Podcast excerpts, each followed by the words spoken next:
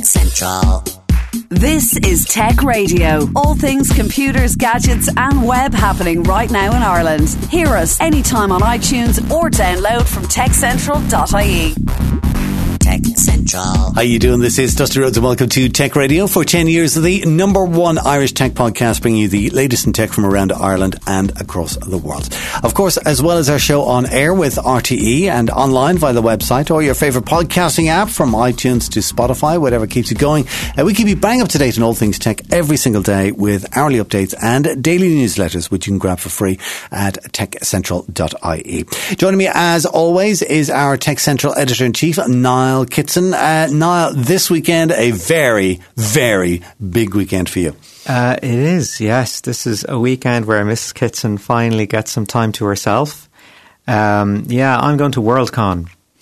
Now, for the uninitiated, what exactly is Worldcon? Worldcon is an annual science fiction convention uh, that, as the title suggests, uh, is a, a global gathering, and some seven thousand people are going to be uh, strung between the convention centre and the Point Village uh, in Dublin for, the, for uh, five days, engaging in workshops, panel discussions and general chicanery with uh, each other and some very interesting uh, writers in science fiction. Now, I've never been to one of these, so yep. uh, describe to me what kind of panel does... No, describe to me what kind of a workshop... Uh, okay, yep. Uh, one that uh, I've... Have I signed up to it yet? No. One is on sort of learning how to read in public. That's that's kind of nice. Uh, one is... Learning see, how to read in public? Yeah. As in to stand up Proje- and to say... Stand up, project your voice, making eye contact or not making eye contact. What, is, what has this got room. to do with science fiction? Because there's an awful lot of writers going to be there, and this is the sort of skill they're going to need. You see, that's why you're the editor-in-chief. You see, I'm, I know it's... I'm just the radio presenter. It's an alien concept to us, what, talk at each other the whole time. Yeah, sure, we can talk. Yeah. Try what, doing what, it. What kind of seminar? Surely there's a science fiction-related seminar. Oh, my goodness, yes, and how. Um, there, there's a good few I'm looking forward to, actually. One is, uh, I mean, one, there's six hundred going on over five days. Um, I, w- I will be looking forward to uh, a panel involving Pat Cadigan, who is the queen of cyberpunk. Uh, absolutely fantastic. Right, right. Thoroughly recommend reading Sinners uh, if you haven't already. Um, then uh, Charles Charlie Stross will Charlie Charlie Stross will be around. Um, John uh, Haldeman, um, Joe Haldeman, John Scalzi. And one George R. Martin that you might have heard of. Um, I, his name may have winged its way past my consciousness. Yeah, yeah. And there will be a certain throne there as well that I'm sure everybody will be wanting to have their picture taken with. Okay, Grant. Well, we will see you in that throne uh, on the website, no doubt. Hmm. Mm. Ha-ha! You're going to get it done and framed. You know you will. Uh, probably, yeah, yeah. So listen, in the news this week, uh, in uh, Tech News, we have another major data breach this week. Who was it? Yeah, plus ça change. I mean, when, when we sat down to go, right, what has happened this week? What's new and exciting? We go, oh, it's the same stuff. What are people not learning? Like, is this is this a failing in the technology sector? I, th- I think the answer to your question is in the first word, people. Yeah, yeah, people are always the problem, but there there always seems to be, you know, the solution is we'll come up with a better system or another policy. That's what Facebook say. That's what they all say. All right, okay. It's never, it's uh, it never like... Work. It, yeah, it's ne- it's never like we'll actually do something. Tell me two things. Number one, tell me what was the data breach and what did they get? Yeah, okay. This is a company called BioStar, uh, which I gather is headquartered in South Korea. Is that right?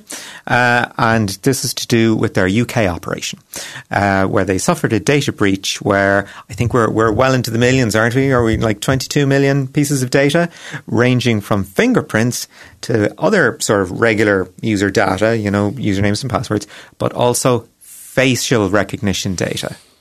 And not only the facial recognition data and the fingerprints and your biometrics, but also your username and your password. Yeah, all the usual suspects. How big, or did you make a note of, how big was the uh, the actual amount of data that was downloaded in gigabytes? Uh, I don't I don't know. I can't remember. twenty-three gigs. twenty-three gigs. Mm-hmm. That's now, it. The only reason I'm saying that is because I had to transfer some stuff uh, via dro- Dropbox the other day, and it was thirty gigs, and it took like, I can't remember, an hour or something like that. It wasn't too long. Wow. Uh, and I was kind of going, oh my God, oh my God, like, do you know what I mean? Like, thirty gigs these days is not a huge amount of data. Yeah. And in that thirty gigs or twenty-three gigs or whatever it was they got, they got biometric information, facial uh, recognition, usernames, passwords of millions mm. of people. That's scary. That's scary. Because we get so, so hung up on how much uh, storage that we have. You know, like when we were going to buy a P C, it's one of the first things we look at. Oh, does it have a terabyte drive? Oh, I'm not terribly interested if it doesn't. Years ago, actually, when, when I was editor of P C Live, there was a story about YouTube broke. And it was, I think it was related to one of the copyright cases. And um, YouTube basically had to open up its database for inspection. And I got a press release from a company that's, that's specialised in uh, hard drives, portable hard drives. And uh, the tone of it was, do you know what? They have an awful lot of data, but if they had one of our hard drives, it could fit into this teeny tiny little box. I was like, that, what? That, that's not... That's not a good story for you guys. Listen, we see it all the time. You just have to look back ten or twenty years, and then they show me the, the classic one with the, the moon landing anniversary. Oh yes, the, for yes. The, and they said, you know, kind of the, the computer that you walk around with in your smartphone is a thousand times more powerful than the one that brought men to the moon. So, yes, uh, yeah. so it is. But the uh, the facial recognition, I think that I think that's starting to get into very dangerous territory if people are able to take your... Um, I, I, of course, I'm immediately thinking of Tom Cruise in Mission Impossible. Okay. You know, and Simon Pegg is going, oh, no, Tom, you don't need to look into the camera. Let me just plug my little U S B drive in here and yeah. make the computer think it's looking at somebody else. Yeah. The door's open, that kind of stuff. Um, but facial recognition, I think, is becoming more and more of a thing. I, I've seen more of it in the, uh, in the news lately, and the, the most recent one was in London. Uh, and it's like a bank who owns a, a serious amount of land. It's like a couple of hectares or whatever in, in London. And they want their cameras to be Facebook or to be a, a facial uh, recognition enabled so that anybody who's walking through the area. And I just thought the point that was made in the article was very interesting. At the moment, we're used to I can opt in or mm. I can opt out or there's yeah. some kind of a choice or whatever. But when you were walking down the street in London and there's a camera looking at you with facial recognition, and I've also paired that with a demonstration I have seen by an unnamed Israeli company because they didn't want to promote themselves, but they showed me what they can do. Right. Scary as hell. I mean, they had uh, an example of people entering a football ground to, uh, to watch a game. So there's like, you know, fifty thousand people coming through. And, blah, blah, blah, and they were able to say, okay, we'll keep an eye on him. Okay. And then twenty yeah. minutes later, they're going to say, where is he in the stand? The cameras, thump, there he is. Yeah. And if you enter, uh, say, sports, if it's a ticketed event, right, they can put in the terms and conditions, if you want to go to this. They do that. You go to a concert. They, you go to a concert and it immediately automatically says, any concert will say you agree to be partaking in any video or audio recording. Anyways, that's mm. all uh, uh, interesting. Listen, we've got we've got a lot to get through and um, uh, only two minutes left, would you believe? Already. Okay, right. So pick, listen, let's just, one do, thing. let's just do the other story, which is kind of, I suppose, facial recognition uh, is Facebook. Yeah, Facebook. Oh, guess what? Yeah, guess who's been listening into your calls again? Now, do you know, we've so Facebook have been listening to Messenger conversations. Okay, okay. I, I let's, almost, let's be clear, not Facebook. Oh, third-party contractors. God, it gets worse. It gets worse. We've had this story, and explain this to me. We've had this story with Amazon Alexa. Yep. We've had this story with Google. Yep. And you kind of understand that because you are communicating with, you know, a, a, an allegedly smart speaker. Mm, all right, yeah. And it's an automated service. Mm. Messenger's not automated. No. Nope. Messenger's where you make calls and you do text messages between two human beings. Mm-hmm. Why would they be listening? Yeah, yeah. And it's it's one of these things that if somebody gets nabbed, that's uh, you know plotting a terrorist attack. Oh, Facebook Messenger, isn't it great that they're all looking out for us? Whereas the rest of the time, it's just pure surveillance capitalism. So basically, uh, what you're saying is that it's it's like wiretapping every conversation. Yeah. In the world at the same time. Ooh, wow. Okay, yeah, I don't like that story. I, I like it even less. Uh, yeah, uh, I don't like that story. Uh, and what a story to end the news on. Yeah, great. Thank you, Niall. This is Tech Central, your weekly tech podcast from Ireland's tech central dot I E. Now, when it comes to tech companies, you will be forgiven for thinking that it's all Dublin, Dublin, Dublin, but there is a ton of stuff happening all across the country, with many towns north, south and west now becoming tech hubs. During the week, Niall chatted with Ogie Sheehy, who's founder and C E O of ViClarity, to find out more about the tech hub in Tralee, in Kerry, and how that's going. Ogie, first and foremost, tell us a little bit about ViClarity and uh, what, what you're doing in Tralee at the moment.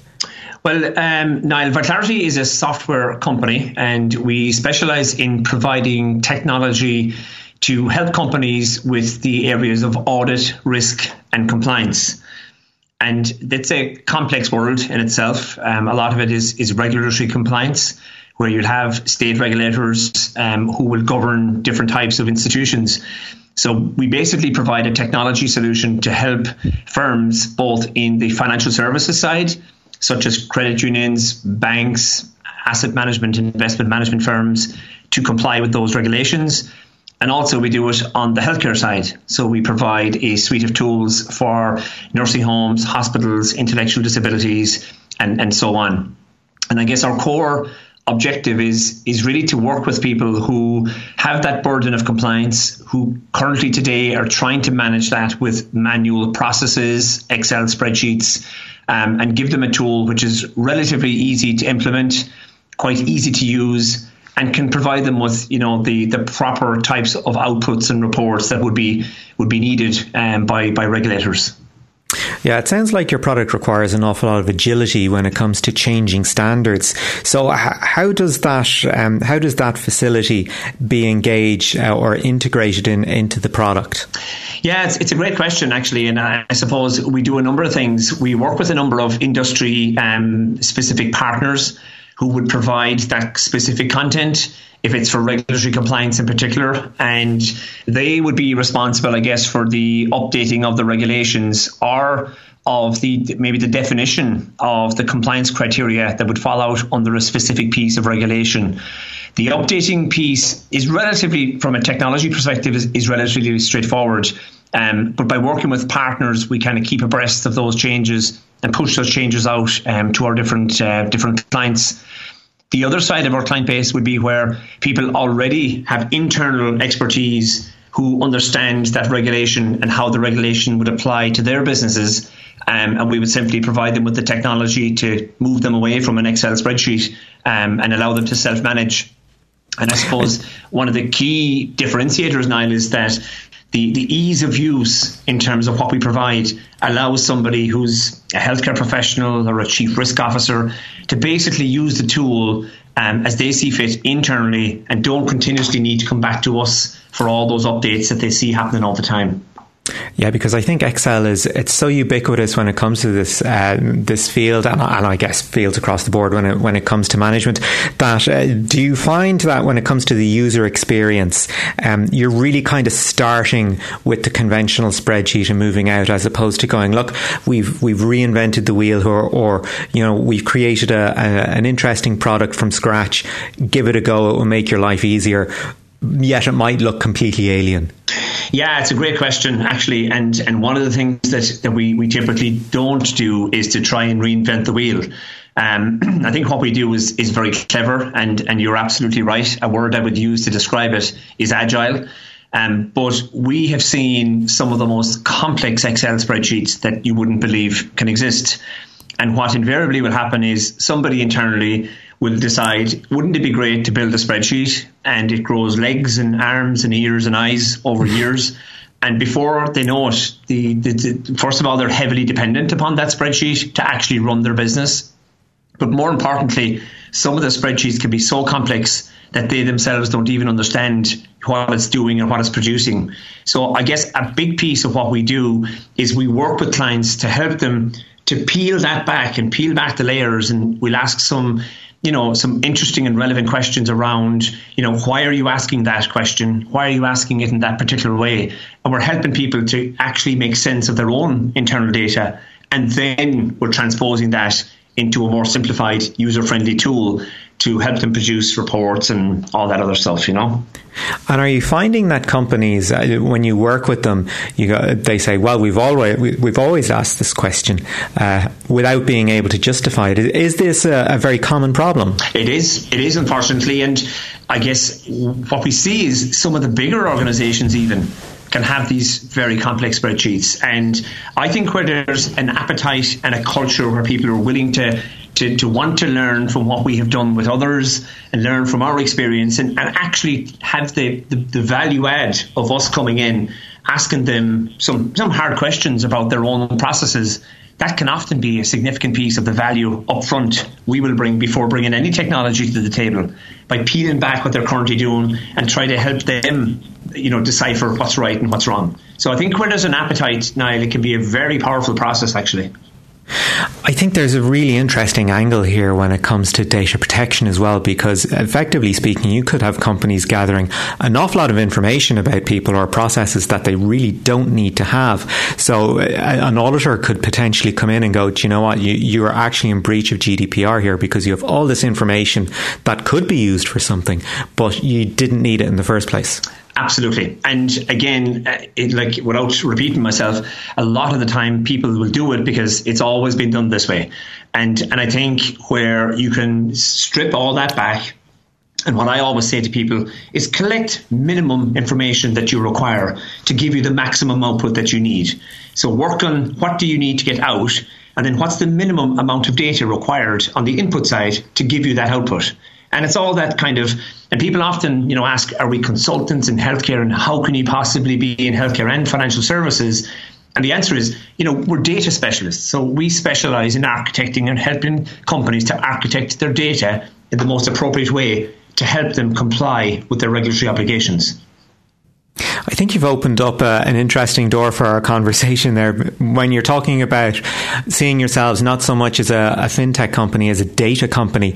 Uh, people would naturally go, well, you're a fintech company. Why aren't you based up in the I F S C? Do you think your location there in Tralee comes with a, a certain do, a kind of uh, a mental facility that people will look at what you do and go, do, do you know what? It's not going to be uh, something for the banks. It's going to be something a bit more relevant to a smaller operation. Do you think that per, that perception exists? Do you know, Niall, I don't. Um, I, I think there's definitely some challenges um, that we face being here in the beautiful Kerry. But, you know, notwithstanding that, you know, we've managed to go and, and grow a global business with users in many, many countries globally, with some very big names, both in the financial and healthcare side. Um, so I don't think that's a perception that people have based on our geographical location. Um, but I think it's definitely interesting when you look back on the journey of ViClarity and, and where it has come from. You know, you sit here in a kind of a small entrepreneurial hub and, and you know, you think, you know, there are challenges ahead in trying to grow a business. But when you see that success then coming in, it really becomes neutralized in relation to where you're based, because I suppose, as you know, you know, cloud-based companies can really uh, operate out of anywhere. So it's about the quality of service that you can provide and how you can compete with some of the bigger companies who might be based in, you know, some of the more renowned locations when it comes to this type of a service. I think this is something that we're seeing pop up uh, across Ireland, really, where you're seeing more and more of these hubs where you've got small companies or, or companies on the grow um, doing an awful lot of international work uh, based on very good broadband connectivity. Do you think that's the primary um, barrier to uh, to business at the moment? Uh, is it getting better? It is. It is definitely getting better. And I see, um, just taking my own local area here, um, we're obviously offices based in Tralee and living in North Kerry. The, the services are definitely getting better. I think the acknowledgement that there's now a requirement for, for stable, high-speed broadband in rural areas is, is, is definitely something that's, that's, that's topical. Um, but Again, I suppose I wouldn't be one to say that it's ever been a barrier for me. I mean, you, you know, within twenty minutes of where I live, you get into an office, you've high-speed connectivity, and um, you've access to people, you've access to uh, other entrepreneurial companies, in fact, some very successful global entrepreneurial companies. Um, and I think it's the community base that we have here that it, that definitely helps, and, and I know we'll get onto that in a while. But I don't see broadband connectivity being a challenge for me right now, and that's a personal opinion, um, because I think we, we have access to it when we need it. And do you think this is um, because the telcos are seeing kind of a, a responsibility, in a sense, to support small business, that they are identifying parts of the country where they're seeing, you know, potential digital hubs springing up and deciding, okay, here's somewhere that, you know, really we should be servicing, both on a commercial level but also on a on almost a, a social responsibility level as well? I think so. I, I think there's definitely a recognition of that. And I know the National Broadband Plan and the rollout and that whole thing is, again, I, I don't disagree with it, but I think there's hubs, as you mentioned, that have popped up. And I think if you can be in an environment where, you know, within twenty minutes, half an hour of where you live, that you can get access to that kind of connectivity, then I think that's important. And I do believe that, you know, in areas like we're in at the minute, you know, there's a pretty good service. I mean, there's a number of locations here in the in the greater Tralee area, um, and actually even in the Listowel, where I know you can set up a business, you can get access to office space, and um, you can get access to, you know, a boardroom type environment, um, and you've got connectivity. So I think the main hub areas are springing up, and they are in a position where they can provide the relevant services to companies to at least get them up and off the ground. Uh, so when we were talking about uh, the value of these hubs, that uh, granted, yes, telcos do see the value. At a human level, do you think there's a, a particular quality or a particular value to Tralee as a as a hub, uh, as opposed to, you know, Dublin or Cork?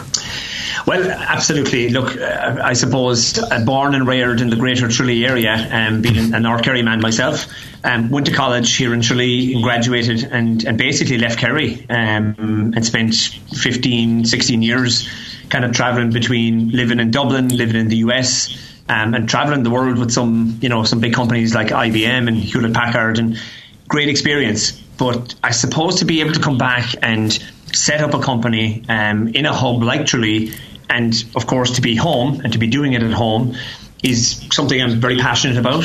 But I think the I wouldn't do it if the barriers were too high, um, or if the infrastructure wasn't there to do that.